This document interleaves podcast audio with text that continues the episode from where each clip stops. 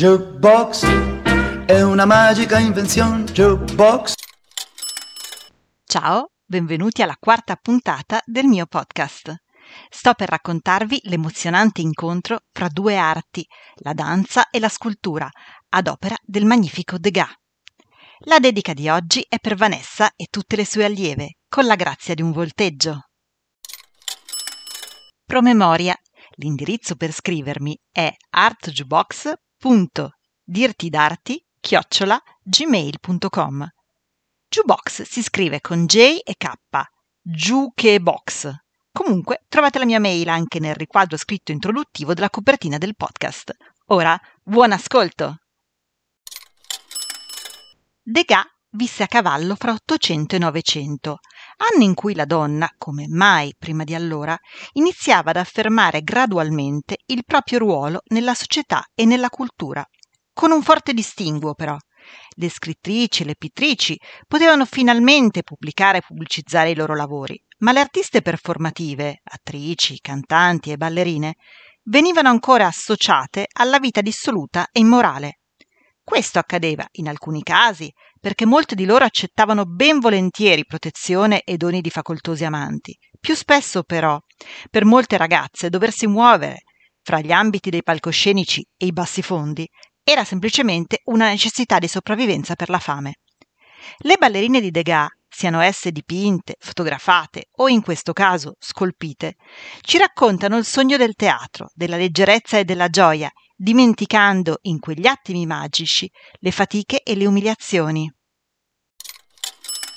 Marie è il vero nome della ragazza qui immortalata per l'eternità da Degas, mentre segue la lezione di danza, allungando in andeor il piede in quarta posizione. La sua storia è quella di un riscatto dai bassi fondi. La sua famiglia soffriva la fame, ma lei studiò indefessa per due anni, finché non venne finalmente ammessa all'opera. Non sappiamo come finì, perché si hanno notizie certe solo della madre e della sorella, che continuarono a delinquere, e di lei si sono perse le tracce. Mi piace illudermi che sia riuscita a sopravvivere in quel mondo spietato e affamato. La ragazzina fu ritratta da Degas in diversi disegni e in questa celeberrima statuina di cera. Il primo esemplare in cera, appunto, della Petite Danseuse è oggi conservato alla National Gallery of Art di Washington, mentre ne sono accreditate altre 26 copie ufficiali in bronzo sparse in molti musei. Si tratta dell'unica scultura che Degas mostrò pubblicamente durante la sua esistenza, precisamente in occasione della sesta Exposition des Indépendants del 1881. Oggi è una scultura molto amata e fotografata, ma alla prima esposizione fece inorridire i critici, come la maggior parte delle altre opere impressioniste.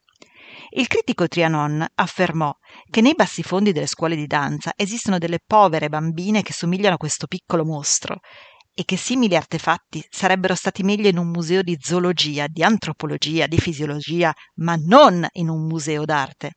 Anche perché Degas espose la statuetta sotto una teca di vetro come per gli animali imbalsamati o peggio, conservati in formalina.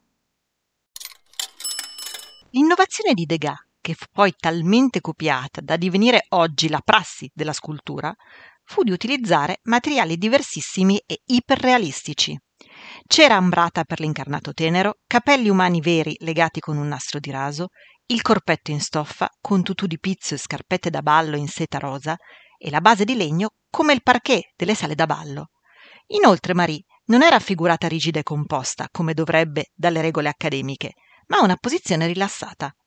Le ballerine dell'opera venivano spesso definite Rats, ossia topoline, sia perché molte provenivano da famiglie dei bassi fondi, sia per ammiccare alla doppia vita di strada che spesso erano costrette a condurre, come abbiamo detto. Oggi molte ballerine di Parigi ostentano questo nome, a metà fra l'ironia e l'orgoglio di essere parte di uno dei corpi di ballo più prestigiosi al mondo, ma appunto con una storia di fatiche e sacrifici.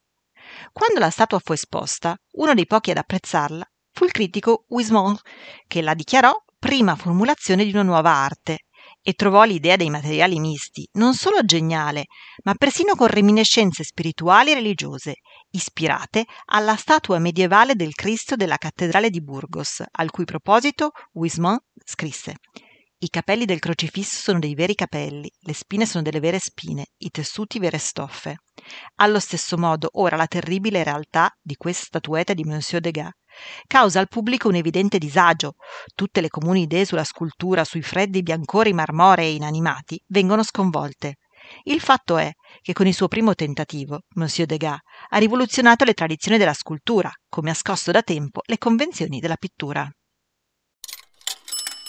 Al Cabinet des Dessins del Louvre, tra i vari lavori di Degas, si trova un foglio con quattro studi di ballerina, che riporta un nome e un indirizzo, gli stessi che appaiono in un taccuino che Degas utilizzava tra il 1880 e il 1884.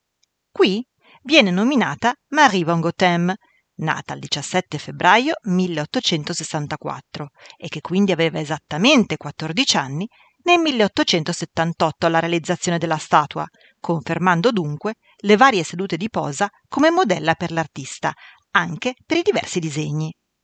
Mentre però Degas pubblicò e vendette molti dei suoi disegni e dei suoi dipinti, fu assai più timido nel condividere le sue opere scultoree, forse anche per le critiche feroci rivolte, come abbiamo visto, a questa sua statua di ballerina. Gli storici rimasero dunque stupefatti alla sua morte nel 1917 perché la sua bottega rivelò un tesoro di ben 150 sculture di cera o di terracotta, fino ad allora sconosciute. E vissero tutti artisti e contenti. Fine. Se hai passato qualche minuto piacevole ascoltandomi, mi raccomando, scrivimi le tue curiosità, ma soprattutto le tue richieste e dediche via mail. Ora ti saluto e spero di riaverti con me. Al prossimo episodio.